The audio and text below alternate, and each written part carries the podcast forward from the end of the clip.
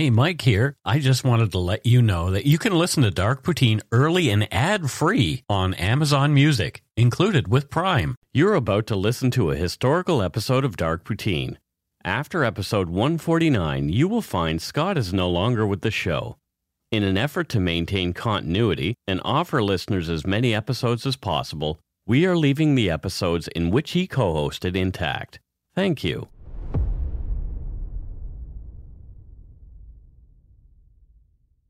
Welcome to Dark Poutine, a podcast about Canada's creepier side. My name is Mike Brown, creator and host.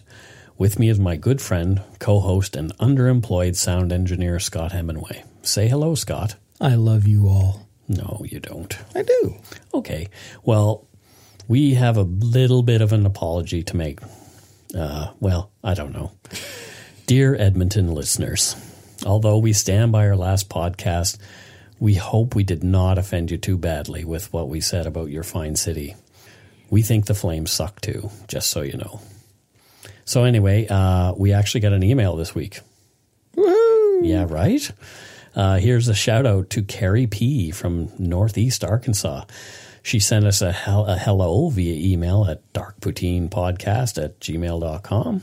She said, just wanting to say love with capital L O V E, the podcast. The Halifax explosion episode was amazing. I didn't know that much about it, and it was very informative. Keep up the good work. Lots of exclamation points. Can't wait to hear the next episode. And Thank- Scott, you're the best. Oh, no. You're so funny. She didn't say that. Hilarity. No. I love you, Scott. Hmm. narcissist. Uh, thanks so much, Carrie. Uh, I, we're so grateful that you're listening. We really do want to cover creepy Canadian things that some folks may not know a lot about, even other Canadians, and particularly creepy Canadians, like me. And me. Right. We'll do some cases that uh, people may be more familiar with too, but uh, we'll always add our own twist. So let's get to it. Dark Poutine is not for the faint of heart or squeamish, as our content contains mature themes, harsh language, and graphic descriptions of violent crimes. Listener discretion, and often a sense of humor, is strongly advised. Your hosts are in no way experts on any of the topics we present, nor are we professional journalists. We just want to entertain you with the stories we tell. Put on your toque, grab a double double, and a Nanaimo bar. It's time to scarf down some dark poutine.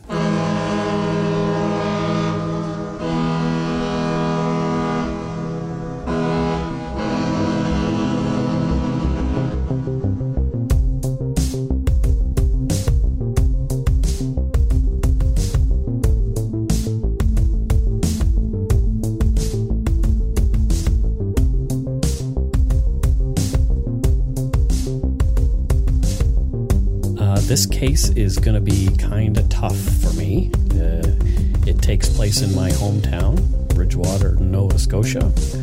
And the topic of the episode is uh, the Carissa Boudreau. Anybody who remembers it will will remember it well. Anybody who doesn't will remember it after this episode, I'm sure. Yeah.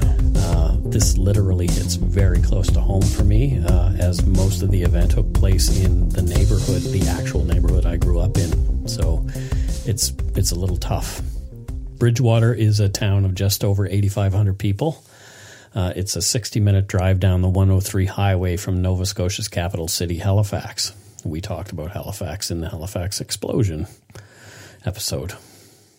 If you're into a more scenic drive along the Atlantic Ocean, take the old number 3 highway, also known as the Lighthouse route. Along the way, you'll pass the iconic Peggy's Cove Lighthouse. You'll pass through the beautiful and idyllic little towns like Chester and Mahone Bay and Lunenburg, a UNESCO site. Look it up. The South Shore of Nova Scotia has a slow and easy pace. It's a wonderful area to re- relax and catch some sun and surf in the summertime at the many local beaches.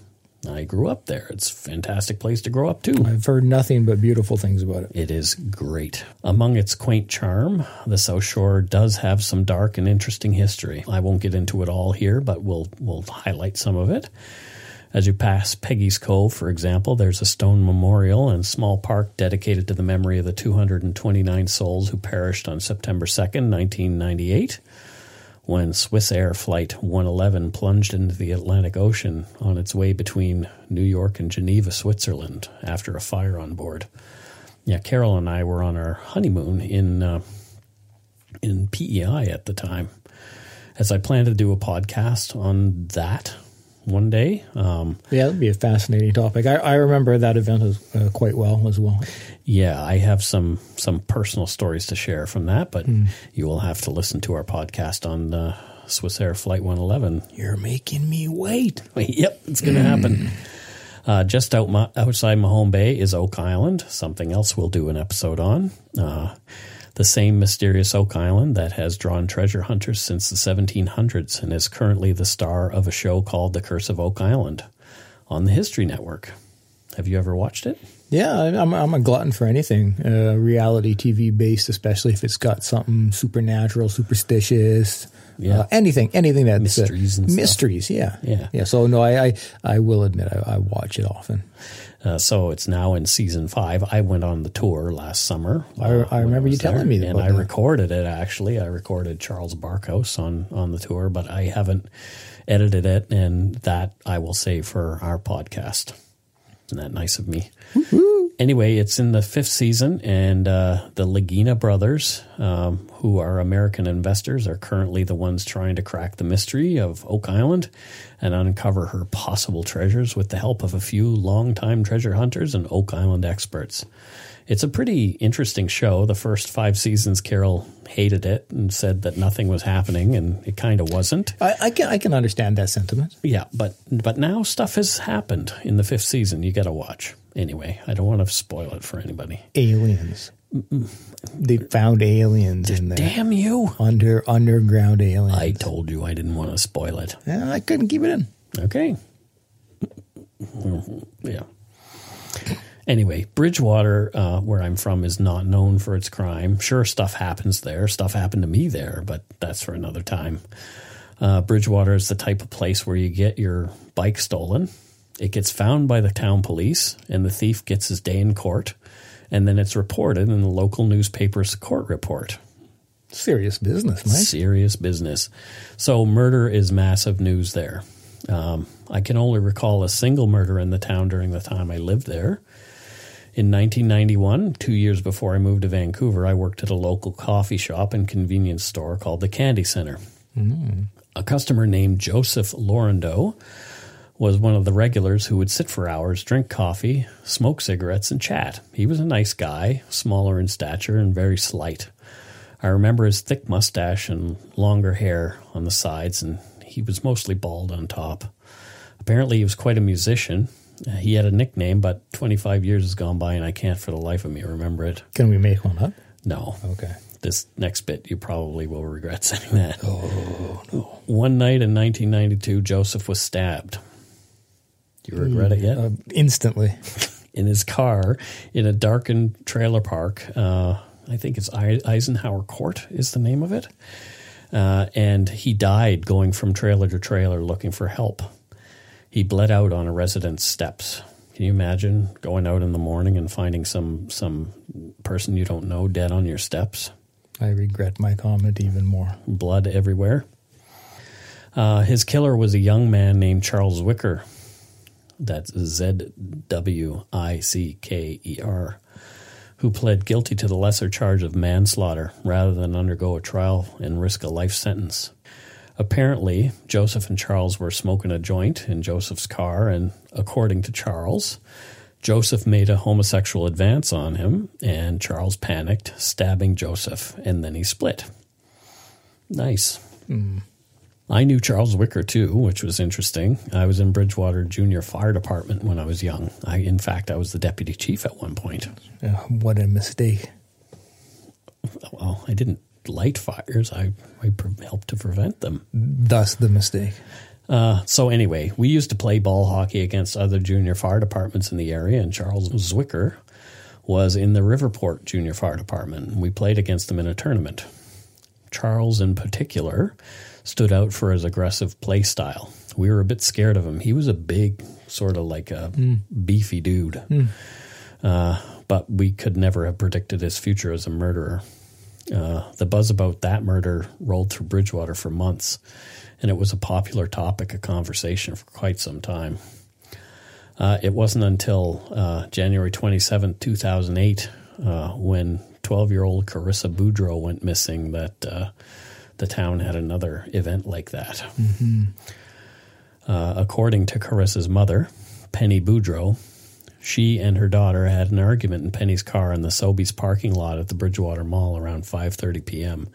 It's where we used to get people to go in and buy our beer. Ooh.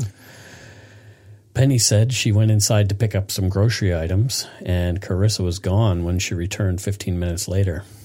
Penny said she looked around the darkened parking lot and drove around looking for her preteen daughter. Not finding Carissa after a frantic search, she called police around 8:35 p.m. that evening. They searched the parking lot with a canine, but no trace of the girl was found. Carissa had left her cell phone in her mother's car and only had a few dollars in her pocket. She couldn't have gone far.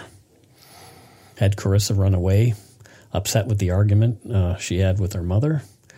An unconfirmed but persistent rumor was that the fight was over Carissa's involvement with an older boy her mother disapproved of, but that was never mm. officially came out. But mm. people I I know told me that, but I don't I don't know if that's fact. That's like I said, a rumor. Mm-hmm. Uh, had Carissa been taken by somebody? Her father, Paul Boudreau, lived 100 kilometers away, further down the South Shore in a little town called uh, Shelburne. He had not seen or heard from Carissa since she'd gone missing, and he was worried sick. So, I mean, obviously, police talked to him. Yeah, it's all, step one is always look at family. Yeah, and have conversations. Maybe she's just there, right? Like maybe she just took off. Yeah, maybe she was just upset over the argument and wanted to go hang live with her dad. Hang out with dad. Yeah. Yep. Uh, no one knew for sure, but the assumption was that Carissa was pissed off at her mother and took off to be with friends. Hmm. Snow began to fall later that night, and concern grew as the young girl was not dressed for the weather. Carissa had been wearing pink Crocs, jeans, t shirt, black hoodie, and a black vest, extremely light for a Nova Scotia winter night. Carissa was still missing the next morning. Police notified other police agencies in the regions. They also notified the local press. Bridgewater's radio station, CKBW, we used to call it Scaby Radio. Uh, it wasn't good. It's still well, I don't know. It's Sca- not, Scabies or the station? Yeah, it was the only radio station we had to listen to, really. And well, uh, take what you can get. Yep, I I learned a lot about country music. Oh, yep, some rock and roll. They did top forty too. Yeah. Anyway, CKBW began to uh, broadcast the story of missing Carissa Boudreau, along with the description of her and what she was wearing. And although I live on the other coast now here in Vancouver, I found out about the story of uh, Carissa Boudreau missing from my hometown very quickly. Our many friends on Facebook were posting and reposting about the story. Most of the folks I know back there were parents by the time, and uh, they were horrified at the thought that a child had gone missing in that small town. They wanted to help find Carissa, of course. I personally became obsessed with the story because it was all happening very close to where I was from. Oh, uh, that that yeah, that personal connection will really uh, uh, have things stand out for you. It absolutely did, as we'll find out here. Uh, Carissa lived in an apartment building on Jubilee Road, about 300 meters from my mom and dad's place. Um, I knew the apartment complex well. I had frequented it in my darker days. Uh, it was at times called Little Harlem, but uh, not because of anything racist or anything like that. The apartment buildings were the were uh, filled with lower income families struggling to get by, many of who were receiving monthly welfare checks. So uh, it was more classist than racist. Mm, not not any better, but yeah. Anyway, so Carissa was missing on January 29th, two days after she was last seen in the mall parking lot. Her mother, Penny Boudreau, with her boyfriend Vernon McCumber at her side, comforting her, took part in a press conference hosted by the Bridgewater Police Department.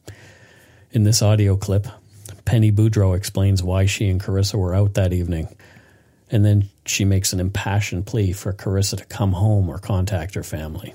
I took her for a drive that day just to try to have a heart to heart with her in a place like in a car she can't get away and slam her door, which she usually does to me. Her grandparents are looking for you. All of us are. I don't know where you are, but just come home or call or something, please. All your friends are looking for you, and we're all worried. We just want you home safe. Thank you for coming today. Penny said she and Carissa had argued over typical teenage things, nothing out of the ordinary. At the same time, in Hebbville, about a kilometer or so from the apartment that Carissa lived in with Penny and Vernon, volunteers in the Lunenburg County Ground and Search and Rescue were hard at work scouring the area off William Hebb Road after someone called in with an ominous tip. I remember William Hebb Road as an isolated dark dirt road off Bridgewater's Pine Street.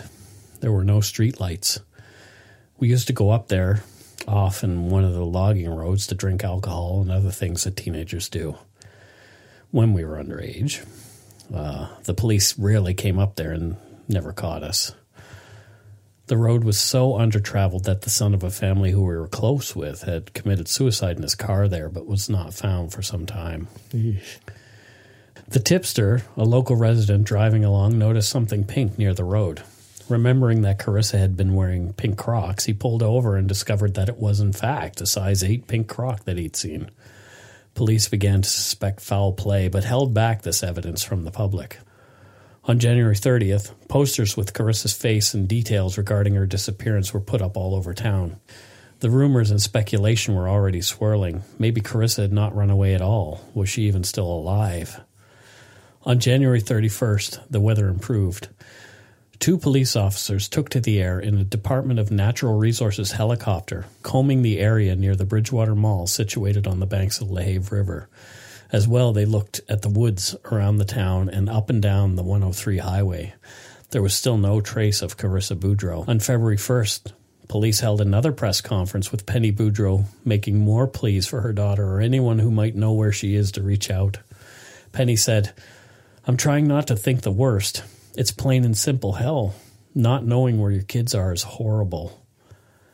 Sergeant John Collier of the Bridgewater Police said, We've had some sightings. We have not been able to conclusively say that it was her. Investigators are also probing the possibility of foul play, including interviewing family members and trying to determine when Carissa was last seen by someone outside the immediate family. This has been a criminal investigation almost from day one. That would be standard operating procedure for any police agency where the circumstances are a mystery. We do not have any evidence to point to anything that is criminal at this point, and believe me, we've explored that, but we'll continue to explore down that road. The family has been very cooperative with us in anything we've asked, and we have no reason to believe at this point that there's any reason to disbelieve what mom has told us, he said. Two weeks prior to Carissa's disappearance, there had also been an attempted child abduction in Liverpool, just a 20 minute drive away. Perhaps the two could be connected. At the same press conference, police said that there were no surveillance videos of the parking lot to show what had happened to Carissa, although there was video of Penny inside the Sobeys store. The Bridgewater Police, RCMP, and volunteer searchers continued to look for the missing girl. People began to fear the worst. Investigators had also spoken with Carissa's friends and other family at home in Bridgewater and in Shelburne, where her father lived. Her MSN account and Facebook were being monitored, but there was no activity. On February 6th, RCMP divers took to the LaHave River near the Bridgewater Mall, searching thoroughly. They came to the conclusion that Carissa Boudreau was not in the river. Over the week, around 13,000 people had joined Facebook groups dedicated to the search of Carissa, myself included. Mm. And details of her disappearance were shared thousands of times. I really, this is really, ugh, I feel very emotional about this one. Yeah, I can imagine, Mike. Yeah, it just, you know, like I say, it's so close to home. Yeah. Yeah, and and just ugh, Anyway, we'll we'll carry on. On February 9th, another mother and her young son were driving along Route 331, what locals call the River Road, in Conquerall Bank. Just outside the town limits, the little boy told his mom he had to badly, uh, badly needed to pee. Uh, they pulled off the road into a parking lot that formerly housed the old Irving Oil building, now vacant. As the young man went to the riverbank, he noticed what appeared to be a frozen body in the snow close to the river. Terrified, the child ran back to his mother's car and told her what he'd seen. The woman came out and had a look and feared the same thing. As Carissa's uh, disappearance was pretty much the only news story anybody was paying attention to that week, I'm pretty sure that thoughts uh, immediately went to Carissa. Mm-hmm.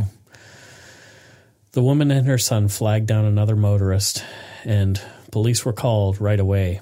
At 11:35 a.m., Bridgewater Police Department received a 911 call from a citizen reporting that her 9-year-old son had found a body. The Bridgewater police were first on scene and immediately secured the area.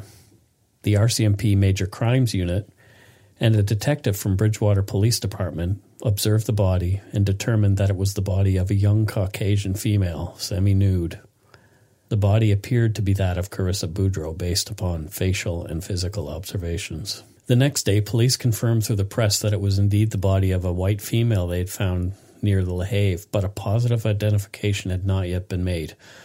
Facebook posts galore speculated it had been the body of Carissa Boudreau, but many decided to wait and find out positively whether whether or not it was. Mm. The location of the body is very familiar to me and hit me really, really hard. It was under a kilometer from my family home. Wow. There used to be a wharf and building on the site at which oil tankers would dock in the shadow of the now dismantled Irving oil tanks that stood across the road.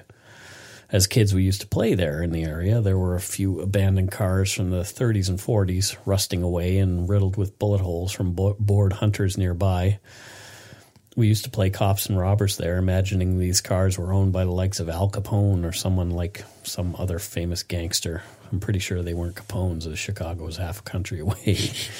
uh, that would have been a long way to go to hide a few cars. My friends used to climb the oil tanks at night and get chased off by the police, or as we referred to them, the town clowns. Uh, I never climbed the tanks myself. I'm still scared shitless of heights. uh, after the discovery of the body, Residents were terrified that there was a very bad person in their midst and kept their kids on a close tether. The corpse found by the river was so frozen that an autopsy could not be performed until February 13th, four days after the discovery. Jeez. Dr. Paul Miller, a dental surgeon, reviewed Carissa Boudreau's dental charts and casts of her upper and lower teeth. He compared those to the body, and everyone's fears were confirmed. This was Carissa Boudreau. Mm. Dr. Matt Bowes, Nova Scotia medical examiner, completed the post mortem. The cause of death was determined to be asphyxiation. Evidence indicated Carissa had been strangled by way of ligature. There were no other injuries on her body. This was no accident. 12 year old Carissa Boudreau, a girl described by her family as a homebody and a bit of a loner, had been murdered. She was a typical preteen who liked dancing and singing to her favorite songs and playing video games. Now she was gone and in the worst way possible. On February 14th, Valentine's Day, Bridgewater Police held another press conference and confirmed to the residents of the small town and the rest of the nation that the body they had found was Carissa Boudreau, and that this missing person case was now a homicide investigation. The very same day, two Bridgewater residents were arrested and held for 24 hours, questioned regarding Carissa's murder. They were later released, but the rumors and accusations flew on social media. As in most towns, gossip abounds in Bridgewater. Everyone had a theory. Yeah, I bet people wanted to know who who did this awful thing, and they wanted to know right now. The police chief Brent Crowhurst and Mayor Carol Publicover, who coincidentally had been the vice principal of my elementary school, begged for people to remain calm and told them that investigators believe Carissa's murder to be an isolated incident. At least 20 investigators comprised of local police and uh, RCMP were working tirelessly to solve the case. On February 19th, Carissa's funeral was held. Hundreds of people packed a church in Shelburne County where Carissa's father and grandparents reside. She was laid to rest in a cemetery in the community of Clark's Harbor. A large memorial service was held for Carissa in Bridgewater on February 23, 2008. She was being called Bridgewater's daughter. A makeshift memorial of teddy bears and flowers was set up at the site where Carissa was found. The mourners had to leave something there for her. Uh, it came to light that on February 11th at 2:30 p.m., 2 days after the discovery of the body on the riverbank, neighbors of Penny Boudreau and Vernon McCumber heard a loud argument coming from their apartment. The neighbors said Vernon was clearly upset, throwing things around the apartment. He and Penny were stomping back and forth. Vernon told Penny he was leaving her. The neighbors heard water running. They said it sounded like Penny Boudreau was in the tub. Vernon was saying over and over, Pen, how could you do this? And he was disgusted with her. He was saying, Pen, Pen, come on, speak, Pen. How could you do this? How could you do this? I don't understand. You got me involved. He also said that he wasn't going to help her. Investigators already had concerns regarding Penny Boudreau's possible involvement in Carissa's murder. A police behavioral analyst had noted Penny Boudreau's reactions in her two press conferences did not appear genuine. The two individuals arrested on February 14th were indeed Penny Boudreau and Vernon McCumber. Police grilled them for a full day. During their time in local holding cells, police employed a controversial investigative technique called Mr. Big. From Wikipedia, I hate using Wikipedia, but whatever. Mm-hmm. Mr. Big, sometimes known as the Canadian technique, is a con- covert investigation procedure used by undercover police to elicit confessions from suspects in cold cases, usually murder. Police officers create a fictitious criminal organization, then seduce the suspect into joining it. They build a relationship with the suspect, gain his confidence, and then enlist his help in a succession of criminal acts. For example, credit card scams, selling guns. Once the suspect has become enmeshed in the criminal gang, he is persuaded to divulge information about the specific crime under investigation. It's Kaley Cuoco for Priceline. Ready to go to your happy place for a happy price? Well, why didn't you say so? Just download the Priceline app right now and save up to 60% on hotels. So, whether it's Cousin Kevin's Kazoo concert in Kansas City, go Kevin, or Becky's Bachelorette Bash in Bermuda, you never have to miss a trip ever again. So, download the Priceline app today. Your savings are waiting. Go to your happy place for a happy price. Go to your happy price, Priceline. The Mr. Big technique has come under a lot of fire recently after two alleged terror suspects in BC were acquitted as courts felt they were entrapped into making and placing bombs at the provincial legislature in Victoria, doing something they may never have done without police involvement. As well, the Mr. Big technique had been uh, highlighted in the coverage of the Rafay family murders in Washington state in 1994. The suspects fled to Canada, where U.S. authorities partnered with the RCMP to obtain confessions from Sebastian Burns and Atif Rafay. Some say they used the Mr. Big technique to coerce these guys, and that led to their confessions and ultimately to their conviction. The Netflix show called The Confession Tapes covers the case in detail. As well, the podcast True Crime Garage recently did an excellent two part episode on the murders and subsequent investigations. No admissions to Carissa's murder were obtained at the time of the Valentine's Day arrest, but Vernon McCumber and the undercover operator made a bit of a connection, I guess a love connection or whatever, and promised to catch up more on the outside. Police released the pair without charges, although investigators were unable to clear Boudreau and McCumber. They did not have enough to hold them further. They remain suspects in the case. As well, police executed several search warrants related to the case. One was at the Jubilee apartment where Boudreau and McCumber lived with Carissa. Neighbors also said that police removed Ms. Boudreau's car, the red neon she had been driving the night of Carissa's disappearance. Almost halfway between my parents' house and the Jubilee apartments is the local swimming pool I used to haunt almost daily as a kid in the summertime. The pool was just up through the woods behind our house and past the museum through the park. It was so close that our cat, a tabby named Frisky, used to crawl under the fence and hang out watching people swim. She was like the swim team mascot of the successful Bridgewater Barracudas. Uh, my sister swam for them throughout her childhood and into her teens. Frisky even showed up in a few Barracudas team photos in the 80s. Crazy cat. On February 25th, 2008, a local resident was at the playground right next to the pool. He checked a garbage can there for recyclables and saw what he thought to be a pink sandal. He returned home and his fiancee uh, and he had a little bit of a discussion about what he'd seen. Having been interested in the Boudreau case, the woman remembered that Carissa had been wearing pink Crocs. The two returned to the bin and found it was a pink croc. They called police, who arrived, took photos, and retrieved a left size 8 pink croc, a black hoodie, and a black vest. The citizen said these items had not been in the bin when he checked a month prior.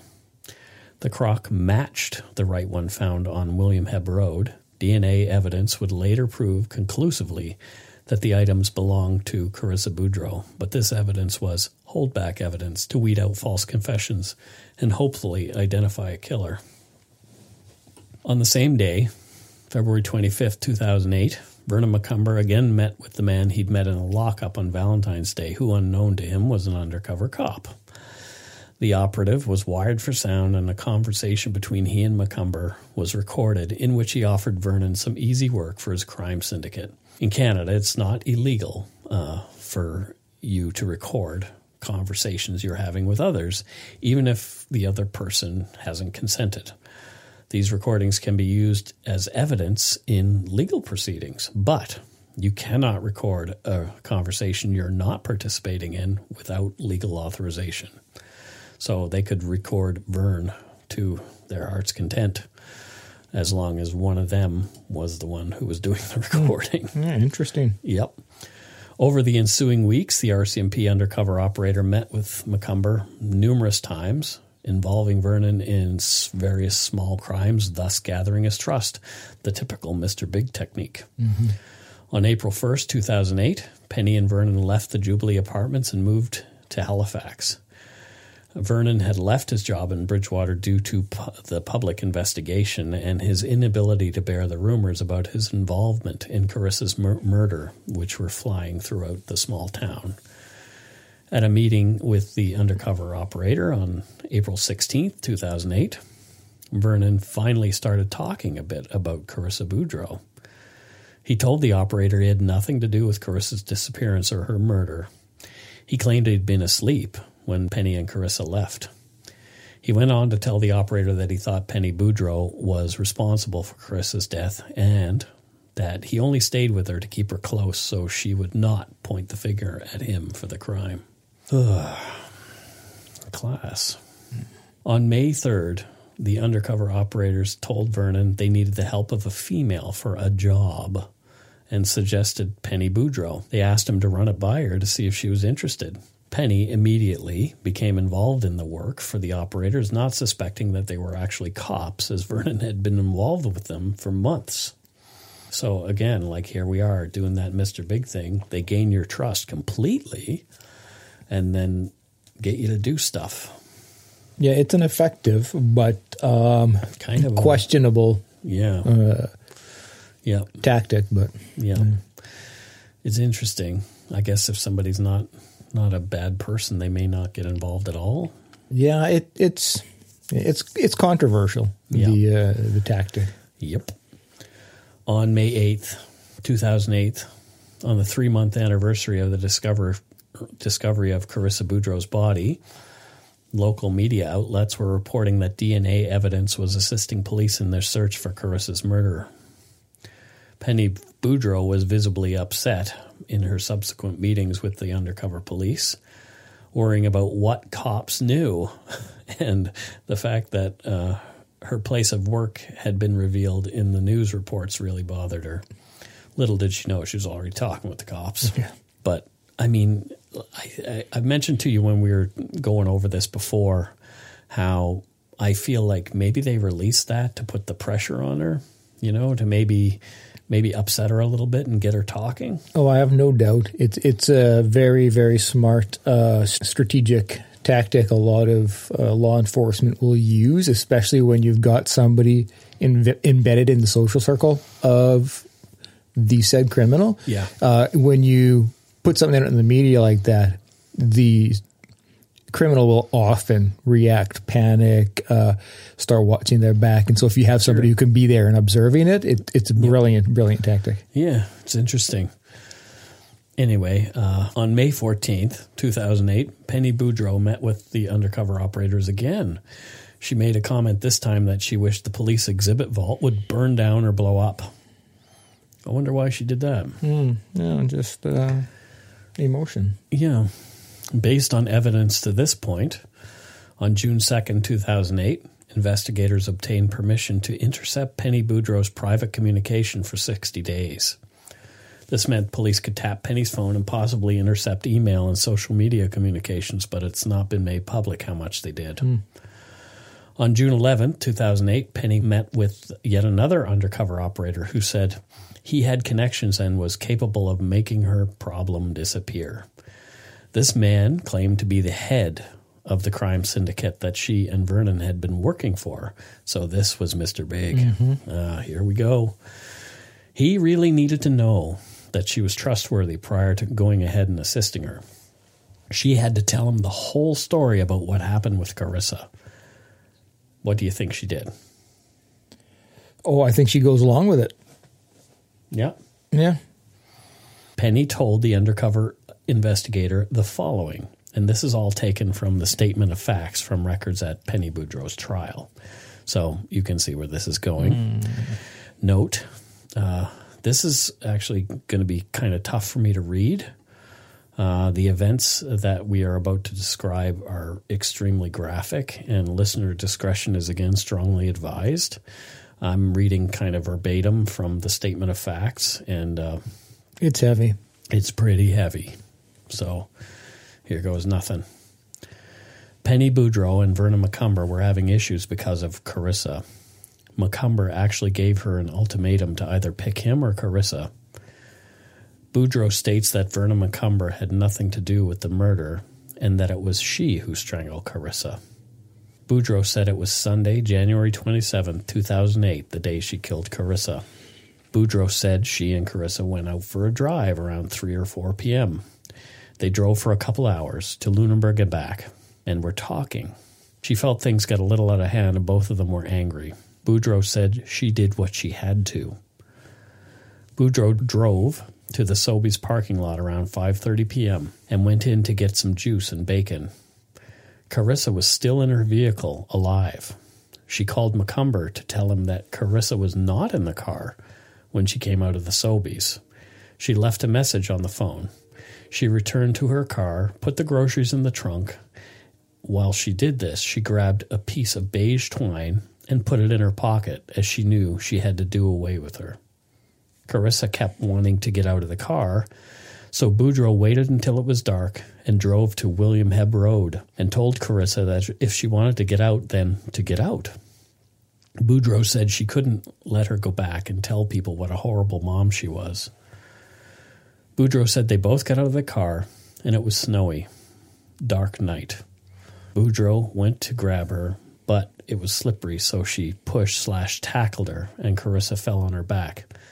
The only thing Carissa said to her was, Mommy, don't. Boudreau said that Carissa was scared. Boudreau used her knee on Carissa's chest to pin her down. Carissa's hands were under her, so she couldn't move her hands, and Boudreau used her knees to pin her down so she couldn't fight back. Boudreau was face to face with her. Boudreau wrapped the rope around her hands and put the rope around Carissa's neck and pulled in a crisscross motion with all her strength until she could no longer feel her breathing. Throughout all of this, Boudreau said she could feel Carissa trying to move her hands and that they were digging into the ground. Carissa's eyes were bulging. Her tongue was stuck between her teeth and foam slash drool was coming from her mouth, and she could hear her heaving for air. Boudreau said that there, when there was no more breathing, she dragged Carissa's body and put her in the passenger seat of the vehicle in mostly a heap on the floor, then drove to Bridgewater to decide what to do next. Boudreau placed the twine in an empty Tim Hortons cup, which she then threw into the garbage can at Tim Hortons on High Street. Boudreau drove on King Street past Pendleton's store to the turnoff spot. She parked the car, turned it and the lights off, and dragged Carissa's body out of the car using her blue jeans as leverage. Carissa's pants, pink underwear, and striped socks came off as she was dragging Carissa to the bank's edge. Boudreau felt this would make people think Carissa had been sexually assaulted. Boudreau stated that Carissa's hoodie and vest came off and she was just left wearing her t shirt with one pant leg and her jeans. Boudreau then rolled her over the edge of the bank, knowing that the weather was calling for lots of snow and that she wouldn't be found for a while. Carissa landed amongst trees and didn't hit the river. Boudreau got back in her car, took the hoodie, vest, croc, and threw them in the garbage can at the Bridgewater swimming pool. She by then realized she only had one croc. Boudreau went home around 7 to 7.30 and told McCumber that Carissa was missing. She called police around 8. She called family, friends, and teachers to check with them. Boudreau said she would do anything for Vernon, and the thought of losing him was harder than the thought of losing her daughter. So I hear you sighing over there. Yeah. Yeah, I've I've got two young daughters, eight, well, almost eight and ten. Yeah. And so anything that has to do any story that has to do with children has a has quite the impact on me. Yeah. Uh, well, me too, and I don't even have For sure. For sure. Uh, the the rage that is inside me right now, like I'm over here twitching, my feet are twitching. Uh, I just like yeah, uh, I, I've, I'm full of rage and anger. Uh, Yeah. I, I can't. It's the the innocence of a child. I, I don't care how much turmoil is in a relationship. No, no, no, no. Uh, yeah, and, and her apparent lack of remorse immediately after, thinking about how oh this will look good, like she was sexually assaulted and stuff. That's not. I'm not detecting any remorse. I just I I, I despise this lady right now. Yeah. I despise her. yeah. Well, as a lot of others do. Yeah, yeah. So uh, Penny physically reenacted the murder of her daughter for the undercover operators and even wrote the whole statement out longhand with pen and paper. I'm wondering if, like, did she really think that they were going to blow up the police evidentiary locker, or did did she actually suspect that these were cops? You know, and maybe she was just so relieved at getting, you know, maybe a part of her knew. I, I think that yeah, I think I think you're you're spot on. I think it's probably a combination of both. I think she uh, uh, definitely felt she needed to get this off the chest, off her chest, and uh, while in that moment, not caring if it would lead to Whatever. arrest. Yeah. Yeah. She then agreed to travel back to Bridgewater with these men and led them to William Hebb Road, where the first croc was found. That was where she'd murdered Carissa. Again, reenacting and recounting the murder for her operatives. She took them to the turnout in uh, on the old Irving oil property where she dumped Carissa's body, again reenacting what happened there. She told the undercover operators that she had been considering the murder for a few days prior to actually getting up the courage to act. It was premeditated. Upon returning to Halifax, the undercover operators asked Penny for the clothing she wore on the night of the murder. They told her it was so they could dispose of the evidence, but they were actually collecting it. Penny provided it to them. On the morning of June 14th, 2008, Penny Boudreau was arrested and questioned by the RCMP, but clammed up initially. In the afternoon, they played portions of the recordings they had made over the weeks of their sting operation, focusing on the Penny confessions uh, to the undercover officers on the 11th. Penny cratered and confirmed what she had already admitted was true. She wrote another official statement outlining her actions on the night of January 27, 2008, admitting, admitting, oh, I'm having trouble even saying it. Yeah, uh, Yeah. She's admitting to murdering her own daughter, Carissa. yeah, we did. We did say this was heavy. Yeah. Penny also handwrote a letter to her murdered child expressing her feelings about having committed the crime. I don't know what. Did the police initiate that? Do you know what I mean? Like, why?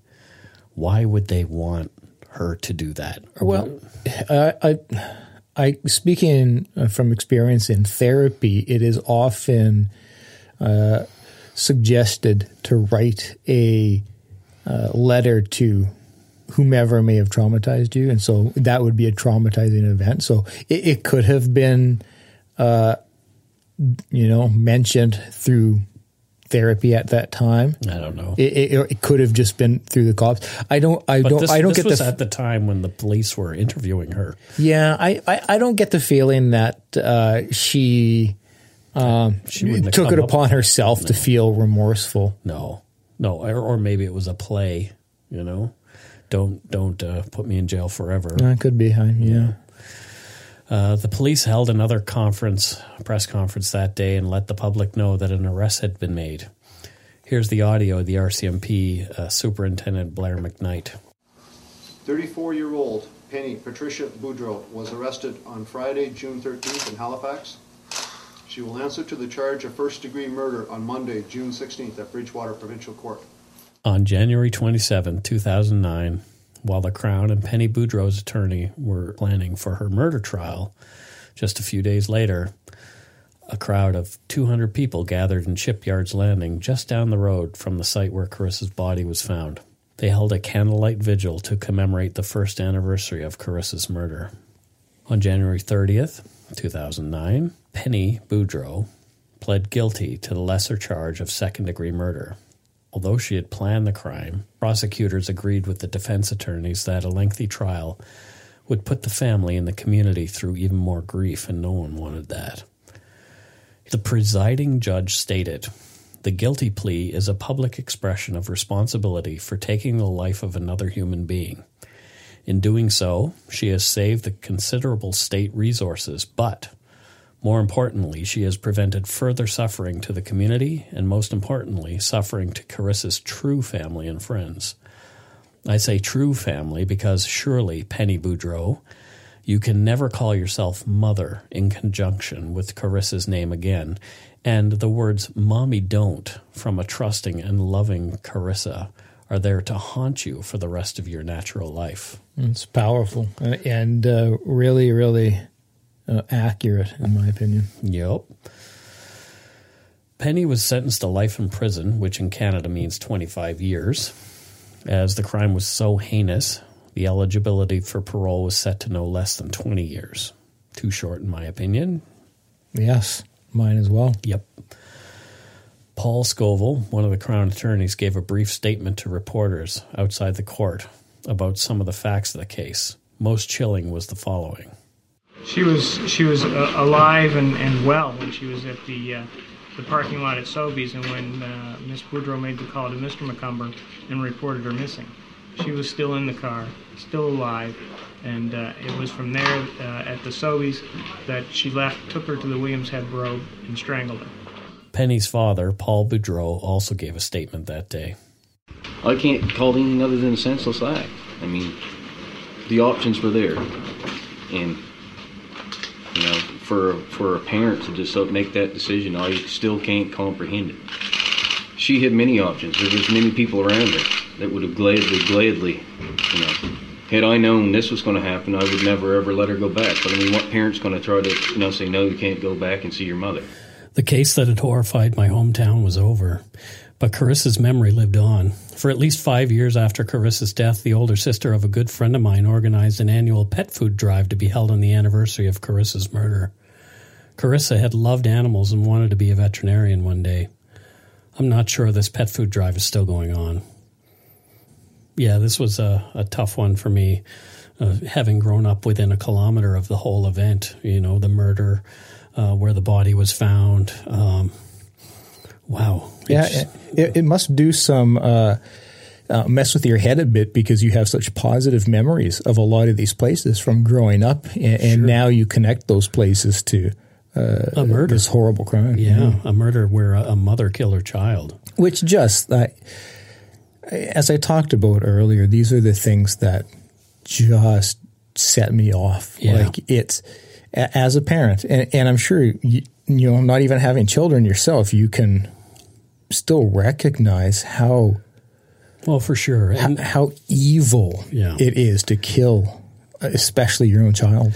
Well, yeah, and the fact that it happened in, in my little tiny town of 8,500 people, you know, uh, it really affected some people there. Uh, I know quite badly. You know, I remember having Facebook conversations with some of the folks who are parents there, and, and they were so upset. It was uh, it was a tough time for everybody. Yeah, Yeah, it's not the it's not the first or last time anything kind of weird has happened near my parents' place. Um, I remember one story. Um, the police had to, um, well, essentially, they chased a guy up to the same road, the William Hebb Road, where Carissa was murdered. So they, they, the police were chasing this guy past mom and dad's place and up up into the there's like a quarry up in there and they had a gun gun battle with this guy up there Oh, jeez. yeah, my parents heard, you know, the shooting and all that Jeez. craziness. Yeah. And uh, obviously that guy didn't get out of there alive. He was uh, suicide by cop, I guess. Yeah, I I think when you get involved in a gunfight with the police, you, Yeah. there's an expectation that you're not going to make it out alive. Yeah. So that's some dark poutine from my very little hometown. Jeez. Yeah.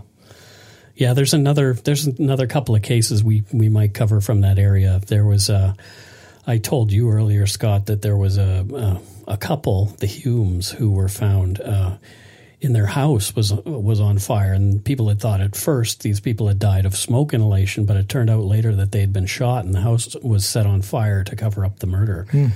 Uh, the double murders, and this was in uh, in Dayspring, just across the river from Bridgewater, uh, down toward Riverport.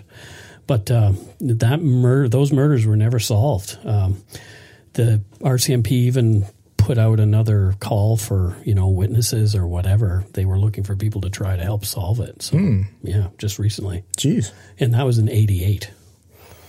So So you were like uh, uh, I was- 38? no, I was 19.